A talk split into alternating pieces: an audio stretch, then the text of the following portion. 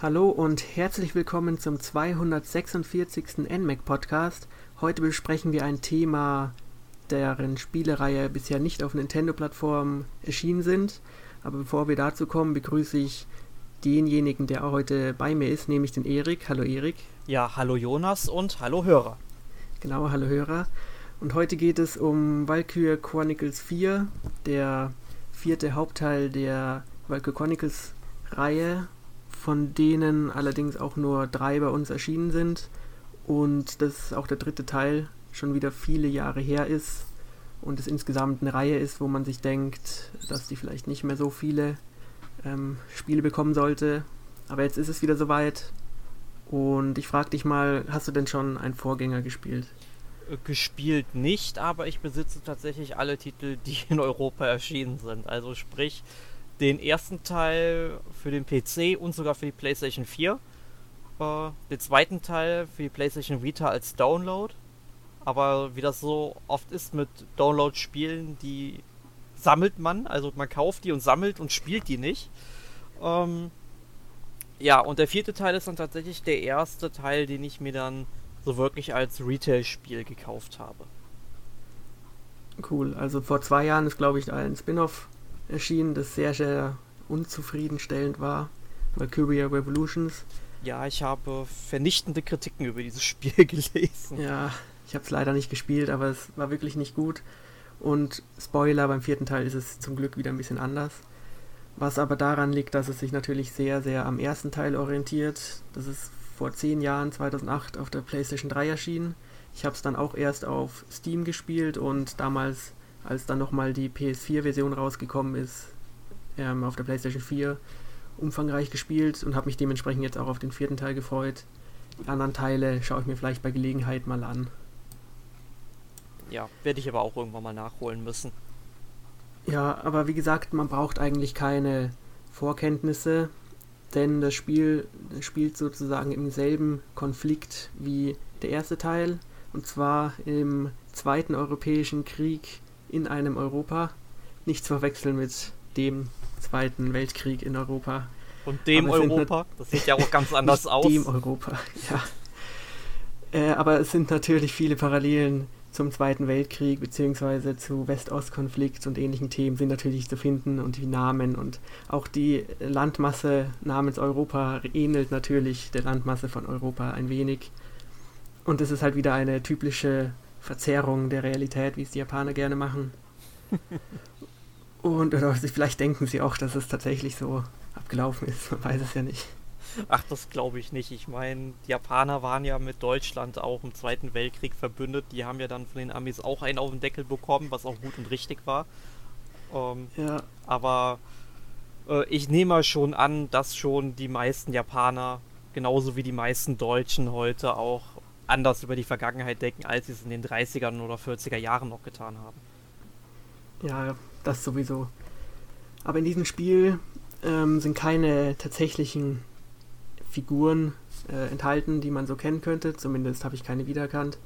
Und wir steuern den ähm, jungen Kommandanten Claude Wallace, der gegen das äh, feindliche Imperium kämpft und sozusagen erstmal die, ja, die Truppen des Imperiums im eigenen Land schlagen muss und dann geht es sozusagen immer weiter Richtung Osten gegen das Imperium und das wird dann sozusagen auch in deren Hauptstadt so gestellt. Genau, die Demokratie muss die Diktatur bezwingen. Ja, also ein bisschen hat es mich auch so an den Vorstoß äh, der Nazis in, nach Warschau so erinnert. Die zweite Spielhälfte. Das war ja, sicher auch ein Gedanke. Es ist ja auch ganz witzig, dass quasi das Territorium, in, also das Europa in diesem Spiel, es ist nicht das Europa aus unserer Realität, aber es sieht teilweise schon so ein bisschen ähnlich aus. Es werden ja auch richtige Begriffe genannt. Also zum Beispiel, wo Großbritannien ist, gibt es eben das Land Edinburgh. Ja. ja. Ähm, zum Beispiel jedenfalls, aber die Landmasse, die die Republik dann eben ja äh, kontrolliert, ist also quasi im Grunde so das Gebiet, was damals Nazi-Deutschland war und das Imperium stellt dann eben, sag ich mal, das Groß der Sowjetunion eben dann irgendwie dar. Ja, so eine Mischung aus Sowjet und vielleicht auch ein bisschen Nazis, weil sie sind halt böse. Man weiß es nicht so. Ja, es ist also sehr verwirrend. ja, Ähm, und es gibt natürlich auch ein Land namens Gallia, das sehr klein ist und dazwischen hängt. Das war im ersten Teil recht wichtig. Jetzt kommt es, glaube ich, nicht mehr so vor. Wurde noch nicht von den Römern besetzt. nee, das ist auch gar nicht mal da, wo man es denken würde, irgendwo Eben, bei ich, Frankreich. Habe ich auch erst gedacht. Aber es ist natürlich klein und unabhängig. Das muss sein. So, und so wie ich es verstanden habe, fandest du die grundlegende Prämisse doch durchaus unterhaltsam, oder? Ja, auf jeden Fall. Also ich muss ja sowieso sagen, dass ich mich sehr für die deutsche Geschichte auch interessiere. Sprich vor allem für den Zeitraum zwischen 1871 bis 1945. Und das Szenario, so fiktiv es auch sein mag, es orientiert sich halt daran.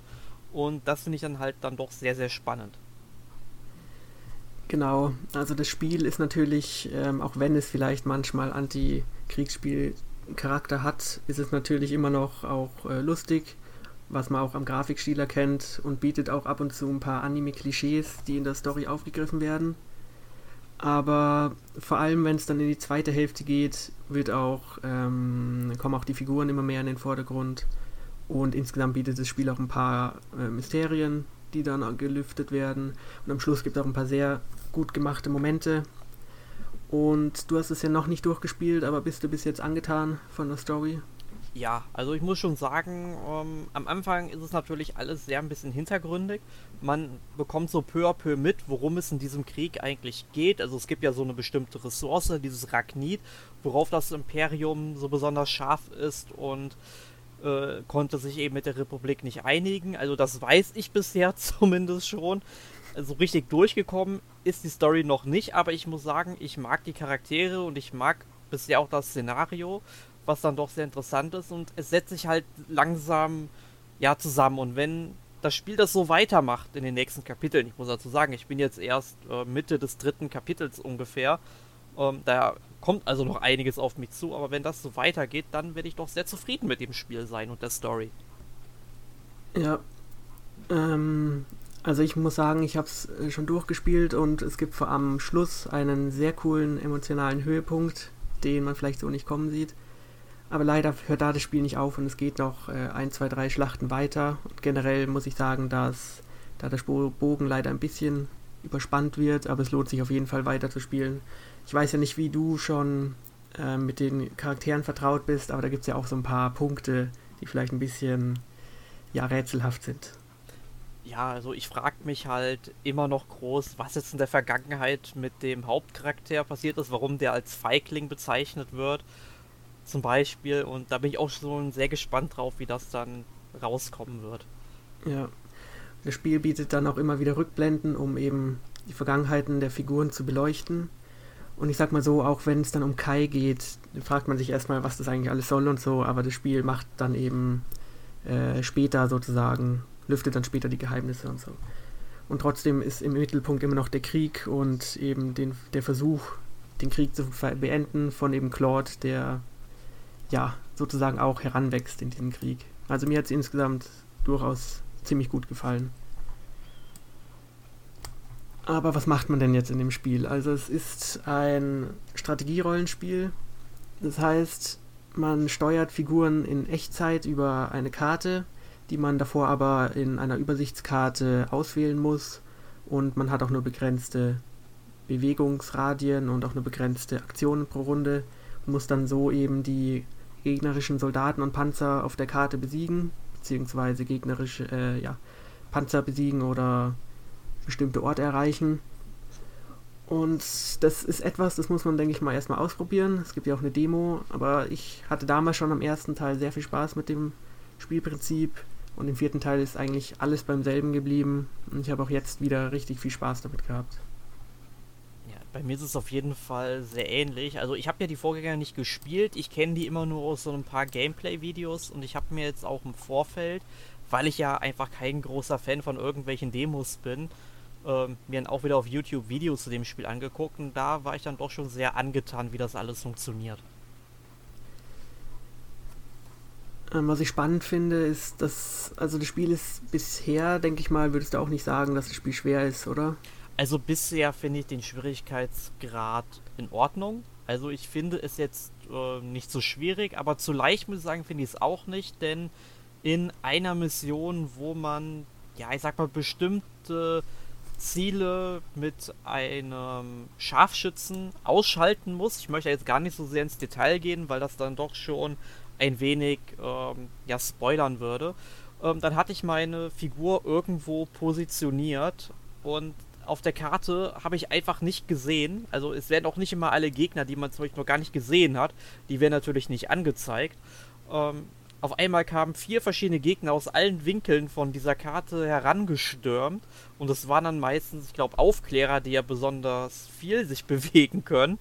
Ähm, und haben diese Figur dann einfach in einem Zug, sag ich mal, schachmatt gelegt. Und da war ich dann doch ein bisschen überstürzt. Okay. Ähm, ja, manchmal gibt es eben Nachschub sozusagen von den Soldaten der Gegnern und dann kommen eben neue hinzu. Aber insgesamt muss man sagen, das Spiel ist nicht sonderlich schwer. Am Schluss gibt es ein paar äh, Höhepunkte im Schwierigkeitsgrad, aber da, nachdem die KI auch meistens eher unbesonnen agiert, kann man, wenn man äh, eben aufpasst oder nicht überrascht wird, eigentlich die Mission auch sehr schnell beenden. Das ist auch einer der größten Kritikpunkte vom ersten Teil gewesen, dass man eben mit diesen agilen Aufklärern einfach über die gesamte Karte rennt und dann das gegnerische Lager erobert. Das haben sie jetzt ein bisschen ausgegrenzt durch die Neuerungen, auf die wir später zu sprechen kommen. Aber insgesamt fand ich es auch immer ähm, sehr ja, ansprechend, das Spiel möglichst effektiv spielen zu wollen. Also es gibt ja ähm, einen Bewegungsradius aller Figuren und den will man natürlich pro Runde so weit ausreizen, wie es geht. Und dann kann man einmal schießen und da will man natürlich auch immer auf den Kopf schießen oder halt auf den Hinterteil vom Panzer, um halt so wenig Runden wie möglich zu brauchen. Und deswegen hatte ich auch bis zum Schluss äh, immer Spaß daran. Wie sieht es denn bei dir aus? Ja, also ich kann mich dir da anschließen. Also was ich von dem Spiel bisher gesehen habe, hat mir sehr gut gefallen, weil jede einzelne Mission ja auch anders gestaltet ist.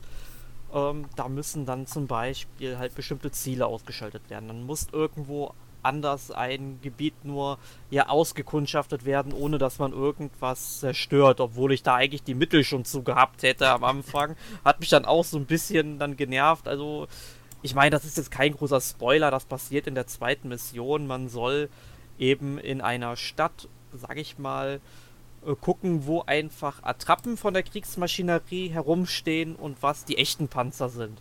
Und ich habe mir einfach gedacht, ja gut, ich könnte ja einfach mal irgendwie äh, mit meinem Panzer mal da drauf feuern und guck einfach mal, was passiert. Und dann sagt halt der Hauptcharakter, ja, wir sollten uns doch schon irgendwie an die Vorschriften halten. Ja, okay. Äh, ich hätte die alle platt gemacht. Ich hätte die Munition gehabt dafür. Nee, aber ähm, es ist doch eigentlich alles sehr cool gestaltet. Ich muss sagen, auch mit dem Bewegungsradius und wie man die ganzen verschiedenen Figuren alle einsetzen kann, äh, ist es doch sehr, sehr abwechslungsreich. Ja, Abwechslung bieten auch die Klassen. Also es gibt, wie gesagt, die Aufklärer, dann eben starke Soldaten, die, ähm, ich weiß nicht, wie sie heißen, ähm, Shocktrooper auf Englisch. Ähm, also ich glaube Stoßtrupp oder so. Ja, Stoßtruppen. Dann natürlich Scharfschützen, ähm, Pioniere, die leider ein bisschen zu kurz kommen. Und eben noch die Anti-Panzer-Lanciere, äh, die eben mit riesigen Lanzen rumlaufen, die man dann auf die Panzer abschießen kann. Und die Grenadiere. Und es gibt Genau, die neue Klasse der Grenadiere. Das ist im Grunde eine Art Mörser, den man mitschleppen kann und dann auf den Gegner schießen kann. Am Anfang dachte ich, der ist vielleicht ein bisschen zu stark, weil man damit einfach ja, aus sicherer Entfernung ganze Lager abräumen kann. Mm, aber ich finde, es ist durchaus gelungen, was das Balancing angeht.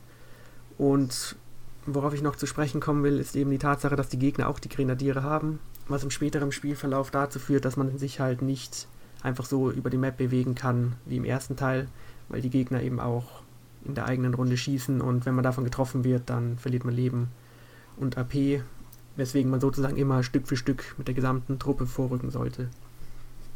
Man muss da schon ein bisschen taktieren. Ich meine, es gibt ja auch am Anfang, ich kann halt nur vom Anfang sprechen, ähm, auch eine Mission, wo man dann eben mit einem Charakter aus dem Hinterhalt dann auch ein paar Grenadiere ähm, ja, vernichten muss, sage ich mal. Und das Lustige dabei ist ja, wenn man jetzt seinen Zug mit einer Figur gegangen ist, man kann trotzdem noch, wenn man noch so einen Kommandopunkt hat, äh, diese Figur ein weiteres Mal befehligen. Danach sinkt allerdings der Bewegungsradius dieser Figur um, ich weiß nicht, so 20, 30 Prozent und so weiter.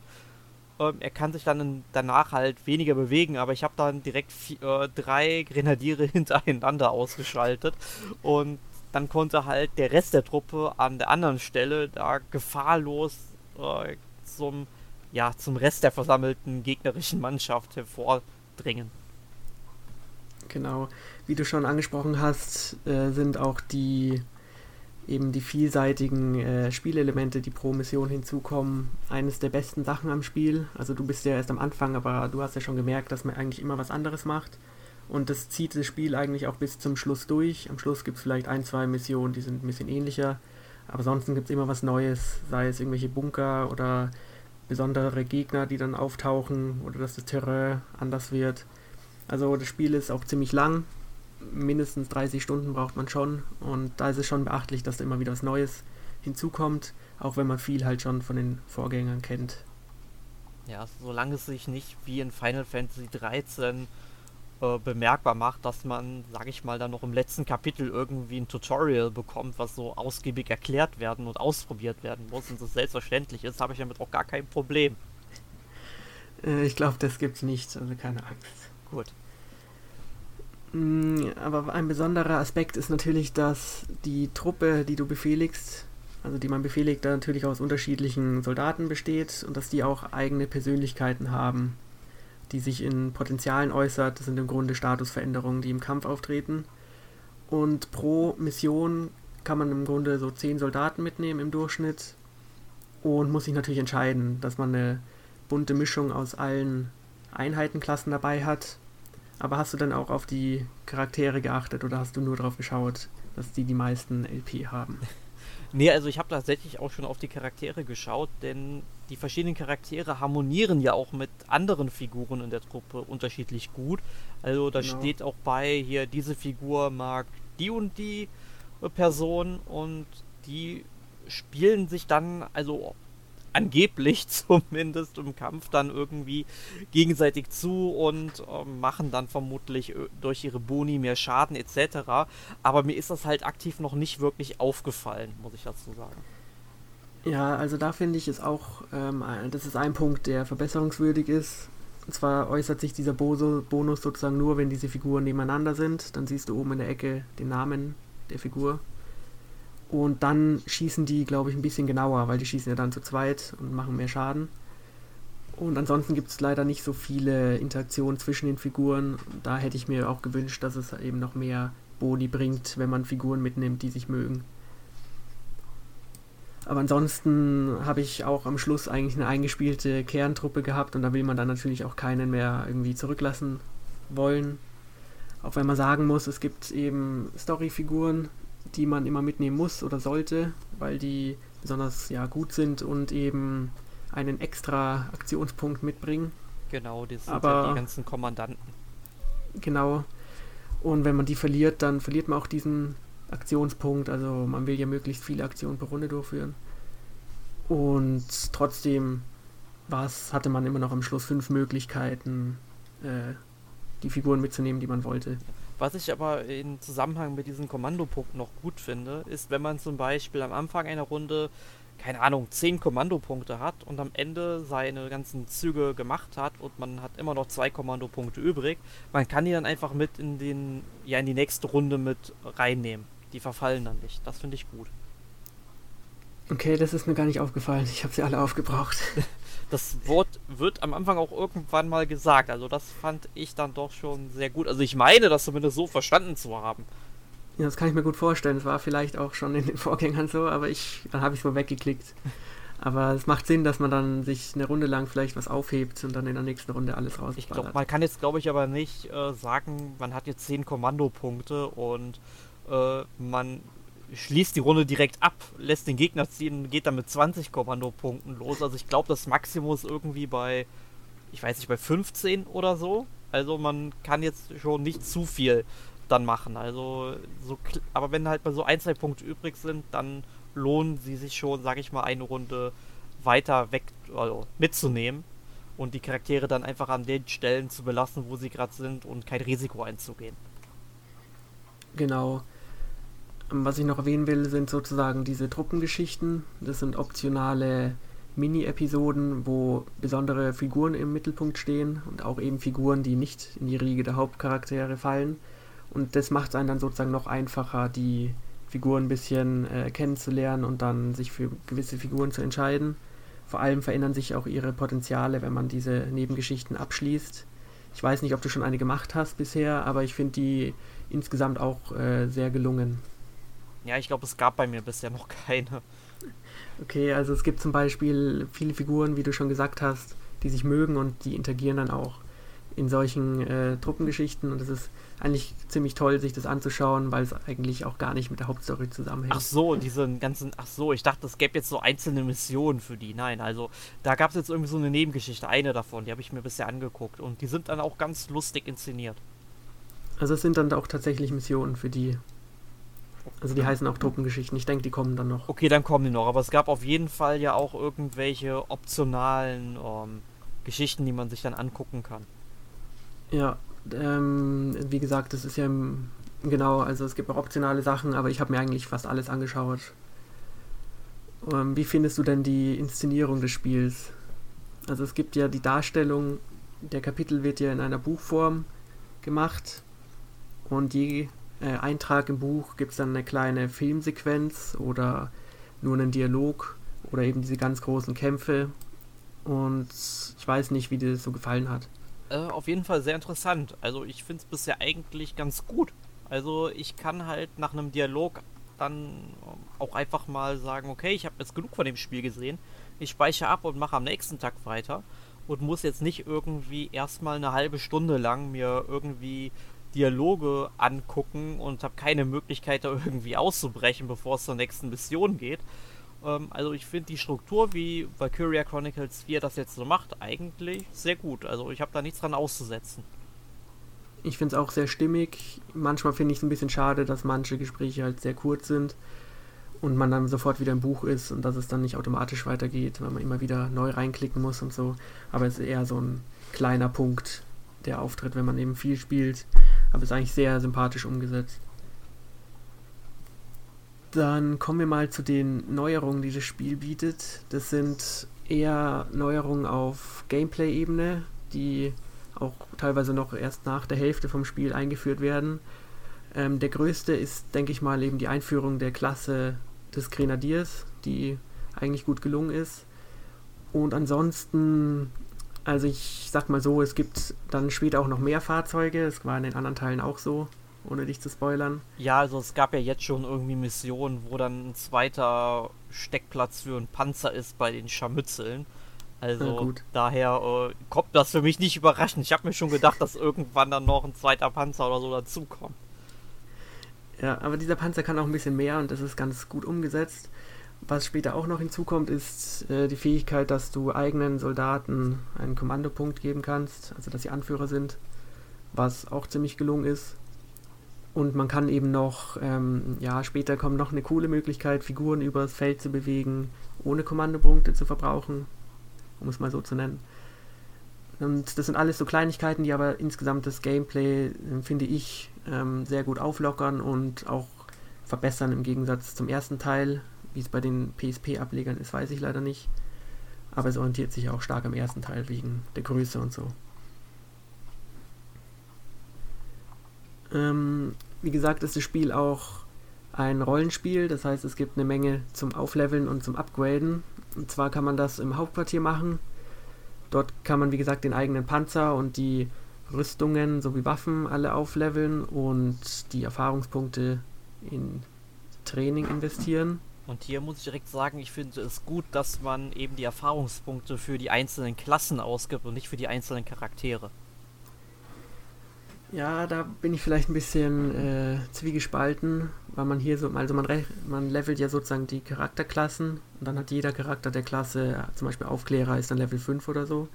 Was gut ist, wenn man alle nutzen will, aber ich hätte mir vielleicht gewünscht, dass man noch mehr Interaktion mit den einzelnen Figuren erzeugt, indem man sozusagen die spezifisch dann durch den Einsatz levelt, womit die einem noch mehr ans Herz wachsen könnten. Aber ich verstehe natürlich, dass du das so besser findest. Ja, also ich sag mal so, man hätte natürlich dann noch ein bisschen mehr machen können. Mir war es halt nur wichtig, dass man eben nicht, sag ich mal, die einzelnen Figuren dann eben, äh, sag ich mal, dann auflevelt, dann werden halt andere Figuren, weil wenn du eine verlierst, dann musst du halt mit so einer schwachen Figur dann theoretisch wieder ran und das finde ich halt immer ein bisschen ja. blöd. Ähm, wenn du dann nicht, sag ich mal, erstmal ein paar Stunden vorher in Scharmützeln die Figur dann wieder aufstufen willst, aber man hätte ja sich vielleicht dafür entscheiden können, irgendwie, keine Ahnung, so ein einmal ein Klassenlevel und dann nochmal ein Charakterlevel irgendwie, dass du halt erstmal so einen Grundbonus durch den Klassenlevel hast und den Charakterlevel halt, wo die Charaktere dann in den Schlachten, an denen sie wirklich teilnehmen, dann nochmal aufleveln können. Das wäre vielleicht, wär vielleicht das wäre wirklich gut gewesen. Das wäre ja. vielleicht ein guter Kompromiss gewesen. Also, Sega, wenn ihr zuhört, bei Valkyria Chronicles 5, wir wollen dieses System so haben, wie ich mir das gerade ausgedacht habe.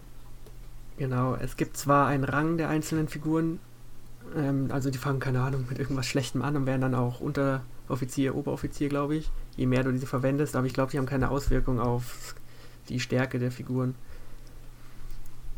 Aber was man eben noch machen kann, ist eine Menge Sachen einzukaufen für den Panzer. Ist auch richtig teuer. Am Anfang des Spiels kann man sich leider noch alles leisten, aber erst am Ende muss man dann tatsächlich Prioritäten setzen und dann ähm, entscheiden, will man jetzt mehr Verteidigung oder mehr Angriff. Und da reicht dann das Geld nicht mehr, weil man dann, wie gesagt, auch mehr Fahrzeuge bekommt und so.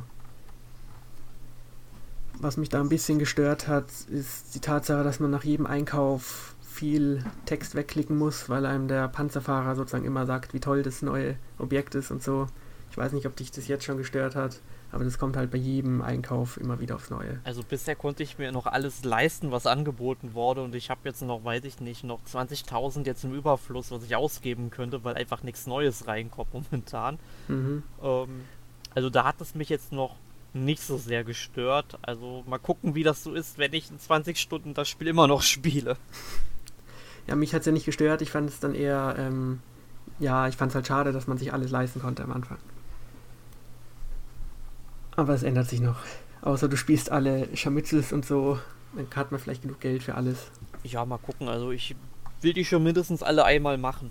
Und ich habe jetzt, glaube ich, auch ein, ein zweites Mal gemacht, damit ich genug Geld hatte. Aber oder Erfahrung hatte, nochmal Leute aufzustufen. Mal gucken.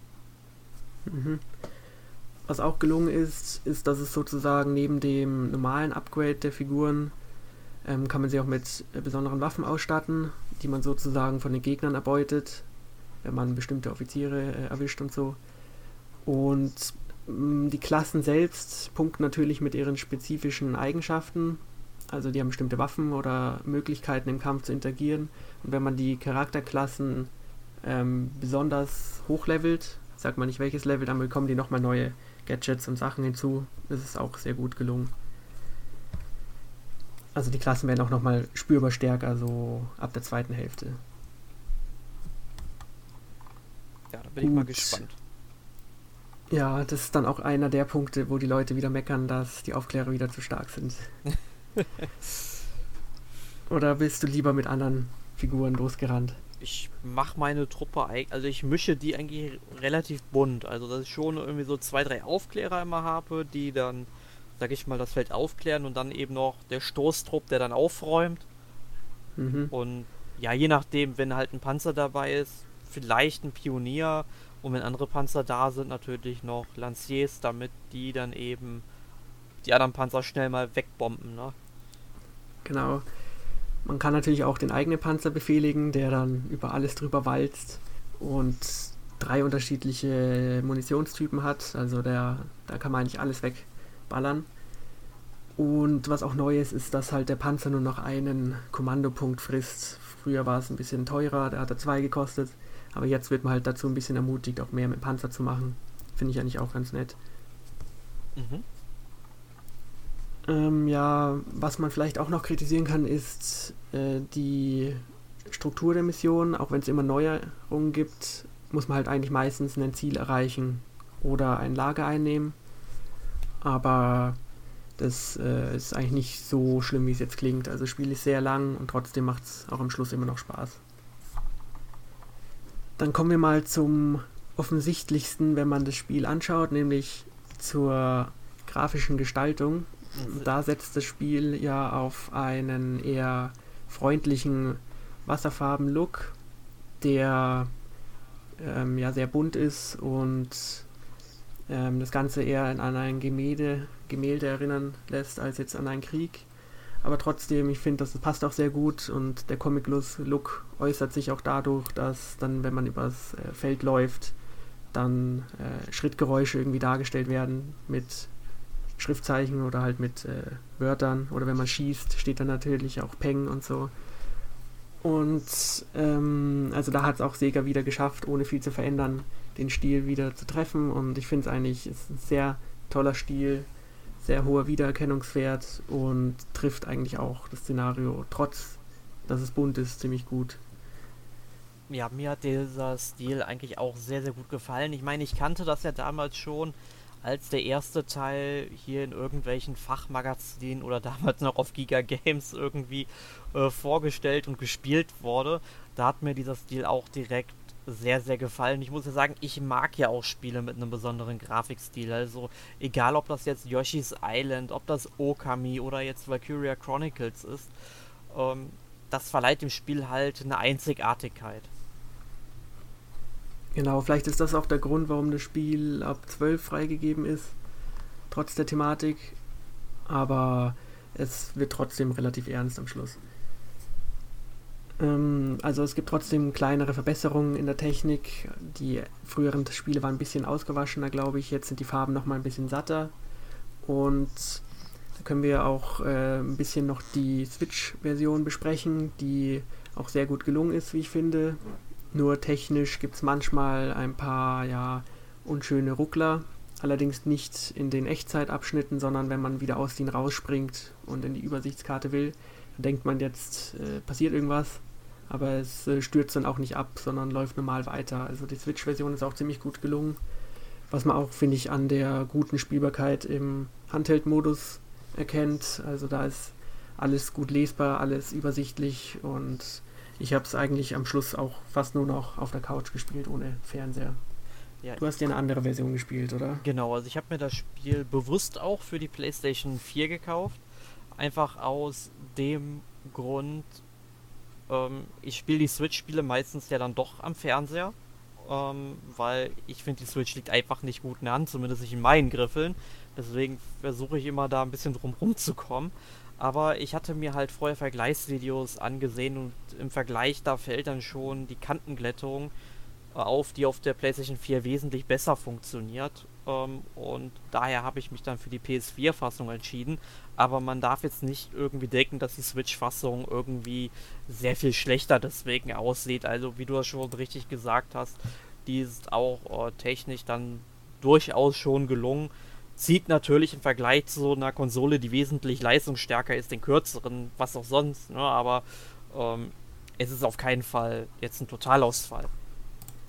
Also ich habe äh, bisher noch keine Videos gesehen aber ich kann mir schon vorstellen, dass man halt eben kleinere Detailverbesserungen erkennt, die bei den anderen Plattformen besser sind. Aber es gab schon wesentlich Schlimmeres, was Switch-Version angeht. Und da ist Valkyrie Chronicles 4 ein richtig guter Port geworden. Ja, die, da gibt es wirklich schlimmere Spiele. Ähm, was den Soundtrack angeht, ist auch sehr viel bekannt. Also im Grunde ist der Soundtrack zwar sehr gut, wie ich finde, aber wenn man den ersten Teil gespielt hat, dann äh, erkennt man nicht nur zum Beispiel die Melodie im Kampf wieder, sondern auch insgesamt den Stil, sehr viel ja, Orchester und Bläser und so. Und auch die Geräusche, wenn man jemanden ähm, auflevelt und so, das ist alles gleich geblieben, aber trotzdem noch sehr gut, wie ich finde. Ja, für mich war der Soundtrack ja komplett neu, ne? Also, ja. also ich muss aber sagen, mir gefällt ja auch sehr gut. Er erinnert mich manchmal ja, irgendwie an Stücke des Komponisten John Williams. Ich weiß es nicht warum. Es, so manche Töne werden von den Komponisten gespielt. Ich weiß jetzt nicht, wer für den Soundtrack verantwortlich ist, leider. Ähm, aber irgendwie manche Töne sind da doch recht ähnlich. Und manchmal denke ich dann auch wieder, es klingt so ein bisschen wie Final Fantasy XII. Was, wie ich finde, ja manchmal auch wieder wie Star Wars klingt. Also es ähm, ist dann doch ja, schon. Stimmt es, es ist doch schon eine gewisse Ähnlichkeit da, aber ich bin zufrieden. Ja, es passt auch zum Kriegsszenario. ja. Aber auch wenn man die Vorher Vorgänger gespielt hat, es nervt nicht, wenn man irgendwie die Stücke schon kennt, ist trotzdem gut. So, dann willst du noch irgendwas loswerden, bevor wir zum Fazit kommen? Mm, nee, mir fällt nichts mehr ein, was ich zu diesem Spiel noch ergänzen könnte. Dann präsentiere doch den Hörern mal deinen abschließenden Eindruck, beziehungsweise den Eindruck, den du bisher gewonnen hast. Ja, also die sieben Spielstunden oder acht Spielstunden, die ich bisher mit Valkyria Chronicles 4 verbracht habe, haben mir sehr gut gefallen. Es ist ein wirklich sehr schönes Strategierollenspiel, das sehr abwechslungsreich ist. Und ich bin auf jeden Fall neugierig, was mit den ganzen Charakteren noch passiert, wie die Handlung weitergeht. Und habe schon Lust, mich in das nächste Gefecht zu stürzen. Also es ist ein sehr, sehr motivierendes Spiel. Und kann es daher von meinem jetzigen Standpunkt aus zumindest dann doch jedem empfehlen, der Strategierollenspiele mag. Na, dann schließe ich mich dir an. Also ich finde es auch, es ist richtig toll. Es kommt auch, wenn man jetzt eine Top-Liste machen sollte für dieses Jahr, ist es sicherlich weiter oben. Was aber vielleicht auch daran liegt, dass ich nicht so viel gespielt habe dieses Jahr. Und wie gesagt, wenn man das Genre mag, wird man es mögen. Beziehungsweise wenn man die Vorgänger gespielt hat, dann hat man es sowieso schon durchgespielt. Und was ich eben besonders toll fand, war dann tatsächlich die Geschichte bis zum Schluss, auch wenn sie nicht immer ganz konsequent ist und man muss, wie gesagt, keinen äh, Zweifel haben, nur weil es der vierte Teil ist. Dann noch äh, nebenbei gesagt, auch der erste Teil wird dann voraussichtlich im Oktober für die Switch erscheinen. Und wenn man jetzt mal sagt, man will für 20 Euro in die Reihe reinspielen, kann man auch auf den ersten Teil warten. Ist auch ganz nett. Und ansonsten kann man auch jetzt schon den vierten Teil spielen. Gut, dann frage ich dich mal, was du so gespielt hast in der letzten Woche außer Valkyrie Chronicles? Mehr als mir lieb war mal wieder. Man merkt, ich habe. Klingt ja negativ. Man, man, merkt eigentlich immer noch, dass ich Semesterferien habe. Ähm, ja, also ich habe gespielt. Sehr viel auf dem PC. Und zwar als erstes habe ich gespielt The Crew 2. Das ist ja auch irgendwann im weiß ich, im Juni oder im Juli erschienen und ich habe es bisher einfach noch nicht spielen können. Das Testmuster für Gameplay Gamers lag die ganze Zeit hier. Jetzt habe ich mich rangewagt und muss leider feststellen, dass auch dann zwei, drei Monate nach dem Release die PC-Fassung alles andere als rund läuft. Und ich habe mir gedacht, okay, äh, es kann doch nicht sein, dass mein äh, Spiel abstört, simultan, wenn ich einen Crash baue irgendwie. Ähm, und das passiert leider alle 10 bis 20 Minuten, dass dieses Spiel bei mir abstürzt. Dann habe ich mal in die offiziellen Ubisoft-Foren geschaut und auch da gibt es sehr viele Leute, die ein Problem damit haben, dass das Spiel bei ihnen nicht wirklich läuft, weil irgendwas nicht richtig dort entwickelt wurde. Und ich finde es halt schade, dass Ubisoft da nicht wirklich auf die Probleme eingeht und bis heute keinen vernünftigen Patch gebracht hat, aber es stürzt anscheinend nicht auf jedem PC ab ähm, aber es kommt darauf an, was man dann eben für eine Hardware verbaut hat. Aber mal ganz im Ernst, bei mir ist noch nie ein Spiel wegen der Hardware-Konfiguration abgestürzt und es lief bisher eigentlich alles und höchstens mal, wenn mein Soundchip damals auf dem PC, den ich hatte, mal nicht so wirklich auf dem neuesten Update war, ist das passiert. Äh, dann ist es mal passiert, aber naja, Jedenfalls The Crew 2 sicherlich ein sehr schönes Rennspiel, aber kann ich halt jetzt nicht wirklich spielen und bringt mir dann halt auch nicht viel. Ja, schade. Also ich ähm, habe den Teil noch nie gespielt, also den ersten Teil auch nicht. Aber ich habe, glaube ich, gehört, dass es nicht, sich nicht so gut verkauft hat. Vielleicht hat dann Ubisoft einfach gesagt, ja, die Ressourcen für die Verbesserung stecken wir lieber gleich woanders hin. Ja, man muss halt sagen, du kannst halt wieder komplett äh, ja, durch die ganzen Vereinigten Staaten fahren. Also und da brauchst du eine äh, Zeit dafür. Also ich bin jetzt am Anfang tatsächlich mal von Los Angeles bis nach Las Vegas gefahren und habe dafür, ich glaube, bestimmt schon so 20 bis 30 Minuten gebraucht. Ja, weil ich bin halt auch durch die Pampa da gefahren. Also die Spielwelt ist wirklich groß und ich würde die auch sehr gerne erkunden, auch wenn die sehr leer vermutlich sein wird. Ähm, aber das Spiel kann es auch so nicht schaffen. Ich meine, ich muss sagen, die letzten Forza Horizon Spiele, die ich gezockt habe, das war der zweite Teil auf der 360. Das ist schon ein paar Jahre her. Das muss 2014 gewesen sein. Die, ich habe ja keine Xbox One und deswegen habe ich die nicht gespielt, obwohl ja 3 und 4 gibt es ja auf dem PC, aber sind mir da halt dann irgendwie zu teuer mit 60 Euro. Ähm, man muss halt sagen, Forza Horizon hat immer noch bei den Arcade Racern den Thron inne. Also Forza Horizon darunter zu kicken wird schon sehr, sehr schwer. Ähm, ja. Gut, aber dann habe ich noch gespielt ähm, Railway Empire. Auch das Spiel lag jetzt bestimmt ein halbes Jahr bei mir rum, bis ich es mal spielen konnte. Ist ein sehr schönes, ja, Eisenbahn Aufbau-Simulationsspiel. Du musst dann halt in den Vereinigten Staaten zwischen 1830 und 1930 ja, Eisenbahnschienen verlegen, Güter von einem Ort zum anderen transportieren, dann Weichen bauen, damit die Züge nicht koll äh, ja, kollidieren und so weiter und so fort. Also das ist schon ein sehr cooles Spiel gewesen, hat mir sehr gefallen, kann ich auch echt nur jedem empfehlen. Klar, die Technik ist da ein bisschen altbacken, aber ich glaube, das ist bei dem Spiel jetzt auch nicht so wichtig. Um, ähm, und ich muss ja sagen, ich habe ja auch in diesem Jahr erst die letzte Staffel von Hell on Wheels gesehen, sprich, wo es ja dann um den Eisenbahnbau in den Vereinigten Staaten in den 1860er Jahren geht. Und ja, hat mich sehr an die Serie erinnert. Vor allem war ja einer der Charaktere, der bei der ähm, äh, Pacific irgendwas Firma, Unternehmen ähm, da tätig ist, ähm, der ja dann noch in der Serie auftaucht. Das fand ich dann schon sehr interessant. Also du hast die Schienen- und Straßennetzwerke der USA unsicher gemacht. Ja, das und was hab ich habe noch was gespielt. Ich habe noch was gespielt und zwar Ich glaube, es klingt wie eine Süßigkeit, wenn man die abkürzt. Die ich, ich wenn man die abkürzt wie eine Süßigkeit. Die beiden Initialen. Ach so, ja, aber das kommt, da komme ich gleich noch zu. Da komme ich gleich noch zu. Ähm, so. Nee, auf dem PC habe ich länger als es mir lieb war gespielt. Pathfinder Kingmaker. Also ein relativ aktuelles Rollenspiel. Das kam ja auch erst in der letzten Woche raus. Ähm, erinnert halt sehr stark an so alte Spiele wie Baldur's Gate und Icewind Dale, mit denen ich damals ja nicht wirklich klar kam weil mir da einfach bestimmte Komfortfunktionen fehlten, die Pathfinder Kingmaker jetzt genau richtig macht. Zum Beispiel, mich hat damals immer sehr gestört, dass ähm, jeder Charakter halt ein Inventar hatte mit, weiß ich nicht, zum Beispiel 20 Slots. Und auch wenn du zum Beispiel nur 20 Edelsteine reinpackst, die dann irgendwie zusammengenommen, weil vielleicht 10 Pfund wiegen oder so. Ja, ähm, du konntest danach einfach keinen weiteren Gegenstand mehr auf, ähm, nehmen. Und das hat mich immer sehr gestört.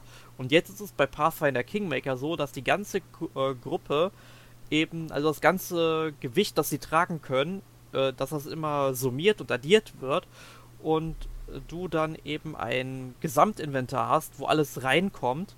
Und das Inventar erweitert sich von den Steckplätzen ja auch automatisch, sobald die halt voll sind. Und allein solche Sachen hätte es damals schon gegen, äh, geben müssen. Aber was soll ich sagen, in westlichen Rollenspielen, also zumindest wenn sie so sich an Dungeons and Dragons bzw. Pathfinder jetzt orientiert haben, die waren eigentlich da immer noch ein bisschen, ja, die hingen den japanischen Rollenspielen immer noch hinterher, muss ich sagen. Das ging in den Japano-Rollenspielen schon wesentlich besser. Also wenn ich getrennte Inventars höre, dann wird mir auch ein bisschen schlecht. Ja, eh, gut, man muss sagen, in Dragon Quest gibt es das ja, ja auch. Ne? Also, ja, und das äh, frage ich mich auch, warum es das immer noch gibt. Ja, ich sag mal so, bei Dragon Quest ist es allerdings wirklich noch in Ordnung, weil du ja dann irgendwann schon Zaubersprüche hast, die dann eben deine ganze Gruppe heilen, du genug Magiepunkte hast für den Dungeon. Aber das war halt bei Baldur's Gate nie der Fall, weil da müssen ja Zauber auch noch vorbereitet werden, weil es ja alles, sag ich mal, auf diesem ganzen Dungeons and Dragons Regelwerk basiert und da sind sie teilweise dann schon doch sehr oder zu genau drauf eingegangen. Also, ja. Gut, aber was ich halt noch gespielt habe, da ist jetzt auch der Test beim NMAC mittlerweile schon online, wenn ihr diesen Podcast hört. Und zwar Mega Man 11 für die Switch. Der elfte Teil der Mega Man-Reihe. Ja, eigentlich braucht man da nicht mehr zu sagen, denn das Spiel fühlt sich dann doch weitgehend noch sehr, sehr klassisch an und im Grunde noch wie der erste Teil. Gibt natürlich ein paar coole Komfortfunktionen, die ja dann auch schon beim neunten oder zehnten Teil drin vorgekommen sind, dass es halt dann auch einen Laden gibt, wo man sich dann eben Items äh, kaufen kann, mit denen man das Spiel leichter machen kann. Ähm, zumindest, sage ich mal, die ersten acht Stages, wo man dann eben gegen acht Androiden kämpft am Ende danach, wenn es dann wieder zu Dr. Wileys Schloss geht, ich meine, das ist kein großer Spoiler, das ist eigentlich in jedem Mega Man-Spiel so. Ähm, da wird das Spiel dann noch einmal, auch wenn man, sag ich mal, bis an die Zähne bewaffnet, dann irgendwie mit diesen ganzen Items da reingeht. Ähm, ich meine, ich habe allein schon beim ersten Level total versagt und habe fast alles aufgebraucht. Und da wird das dann doch schon sehr viel knackiger. Und es ist halt ein typisches Mega Man-Spiel. Kennst du denn die Reihe so ein bisschen, Jonas? Ja, ich kenne sie gut, aber ich habe keinen Hauptteil gespielt. also ich habe mal ein Spin-off gespielt auf dem Game Boy Advance. Es war so ein Rundenstrategiespiel mit Sammelkarten. Ich weiß nicht mehr genau, was das war. Ja, Mega Man Network, irgendwas, glaube ich, ne? Genau, sowas. Das fand ich eigentlich ziemlich cool, aber sonst habe ich die klassischen Mega Mans eigentlich nicht gespielt, wobei es ja eigentlich egal ist, wo man da anfängt, oder? Äh, ja, eigentlich schon. Nur ich würde dir halt empfehlen, wenn du mal damit anfangen willst, dann gönn dir lieber mal die Mega Man Collection. Die ist erstens günstiger und du hast mehr Spiele drin, weil der neue Teil, der schlägt ja mit 30 Euro zu Buche. Das finde ich schon ein bisschen viel für das Spiel. Vor allem, wenn man mal darüber nachdenkt, dass so der neunte und der zehnte Teil, ähm, die ja auch reine Download-Spiele waren, dann am Anfang für 10 oder 15 Euro rausgekommen sind. Ne? Mhm. Ich, ich meine, klar, es ist, sage ich mal, sehr viel mehr Geld jetzt irgendwie in die Engine geflossen, glaube ich, weil es ist halt jetzt ein kompletter Comic-Look und nicht mehr nur so ein Pixel-Look, wie es früher war. Ähm, aber der ist sehr, sehr schön, der passt auch sehr gut zu dem Spiel, wie ich finde. Aber trotzdem 30 Euro ist schon eine Hausnummer. Ich meine, das fließt natürlich nicht in die Bewertung des Spiels mit ein. Das Spiel, das hat den Silber Award bekommen. Ähm, aber also wenn man noch nie ein Mega Man-Spiel gespielt hat, sollte man vielleicht eher zu einer der beiden Collections greifen. Ja, macht Sinn. Ja, aber ansonsten habe ich diese Woche nichts gespielt. Das, das, das, das ich habe viel Anime geguckt. Viel Anime habe ich diese Woche geguckt. Ähm, ja, wie sieht's denn bei dir aus, Jonas? Ja, im Gegensatz zu dir habe ich dafür weniger gespielt. Und eigentlich nur ein Spiel ein bisschen. Und zwar 428 Shibuya Scramble. ein Spiel, was wahrscheinlich die wenigsten kennen. Es ist mal auf der Wii erschienen und jetzt endlich auch bei uns auf der PS4. Ich weiß nicht, ob es auch auf Steam erscheint und ist im Grunde eine Visual Novel, die dafür bekannt sein könnte, dass eben alles mit echten Schauspielern geschieht. Also es sind Fotos von echten Umgebungen und echten Schauspielern und ab und an gibt es auch Videosequenzen mit echten Figuren. Und im Grunde ist es eine Mystery-Geschichte, die eben durch diesen ja, äh, Einschlag, nachdem es alles eben in Shibuya und mitten in Tokio spielt, äh, doch nochmal irgendwie besonders wirkt und ich habe bisher nur ein bisschen gespielt, aber es kommen dann eben interessante Gameplay-Ideen hinzu, dass man ähm, sozusagen unterschiedliche Figuren kontrolliert und dann immer hin und her springen muss zwischen den Zeitlinien, um dann dem einen irgendwie zu helfen und in der anderen Zeitlinie irgendwie was zu verändern, damit der andere weiterkommt und so. Hast du kennst du das Spiel? Du stehst doch so auf japanische verrückte Sachen. Ja, das war ganz lustig. Da kann ich eine kleine Anekdote erzählen. Ich wollte mir das Spiel auf der Gamescom anschauen. Um, ähm, aber leider waren die Entwickler erst am Mittwoch da, noch nicht am Dienstag. Und ich war nur am Dienstag da. Und ich habe dann mit dem tollen Jörn von Deep Silver geredet. Und, uh, Hi Jörn, wenn du zuhören solltest. Ähm, und ich habe ihm dann auch gesagt, ne, das sieht so krank aus, das würde ich halt gerne mal angucken, ne? Und da hat er wirklich sehr gelacht und da hat er gesagt, also wenn du das krank findest und auch sowas in der Richtung studierst, was soll ich denn davon halten? Ähm, ja, war schon ganz witzig, aber mir ist jetzt auch erst so ein paar Tagen aufgefallen, dass das Spiel tatsächlich ja damals so, ich glaube 2007, 2008 ungefähr, müsste es gewesen sein, für die Switch, äh, nicht für die Switch, um Gottes Willen, für die Wii erschienen ist. Ähm, aber das kam ja damals nur in Japan raus und ich weiß eigentlich nicht, was ich von diesem Spiel halten soll und ja, wo. Ich weiß es auch noch nicht. Ich hoffe, ich erfahre es bald. Ja, ich wollte dich mal fragen, um, ähm, was will mir das Spiel vermitteln? Also, ich hoffe mal, du wirst mir das in den nächsten Wochen, vielleicht sogar in einem unserer Podcasts, dann mal wieder ja, erzählen können. Ja, im Grunde ist es ja eine normale Visual Novel, nur mit einem coolen Stil und einer enormen Schriftgröße die vor allem, ich, die haben halt nichts dran geändert. 2008 waren die Fernseher noch kleiner und jetzt ist wirklich die Schrift so groß. Die läuft halt auch über den gesamten Bildschirm und nicht nur in einem Kasten unter den Figuren. Und also es ist alles komisch, aber sympathisch. Ja, also ich denke mal, der nächste Big in Japan Sale auf der PlayStation kommt bestimmt. Dann wird das Spiel ja. sicherlich dabei sein. Ja, bin ich mal gespannt. Ja, und ansonsten habe ich nicht so viel gespielt, aber ich äh, hoffe, das ändert sich in der nächsten Woche. Apropos nächste Woche, da gibt es einen weiteren Podcast. Dabei bist äh, du und der Alex und da sprecht ihr über Yokai Watch Blasters, was ein Spin-off der Yokai Watch-Reihe ist, schätze ich mal. Genau. Und was dieses Spin-off zu bieten hat und ob es mit den Hauptteilen mithalten kann, das erfahrt ihr dann nächste Woche. Ich bedanke mich beim Zuhören. Bis dann. Ciao. Jupp, tschüss.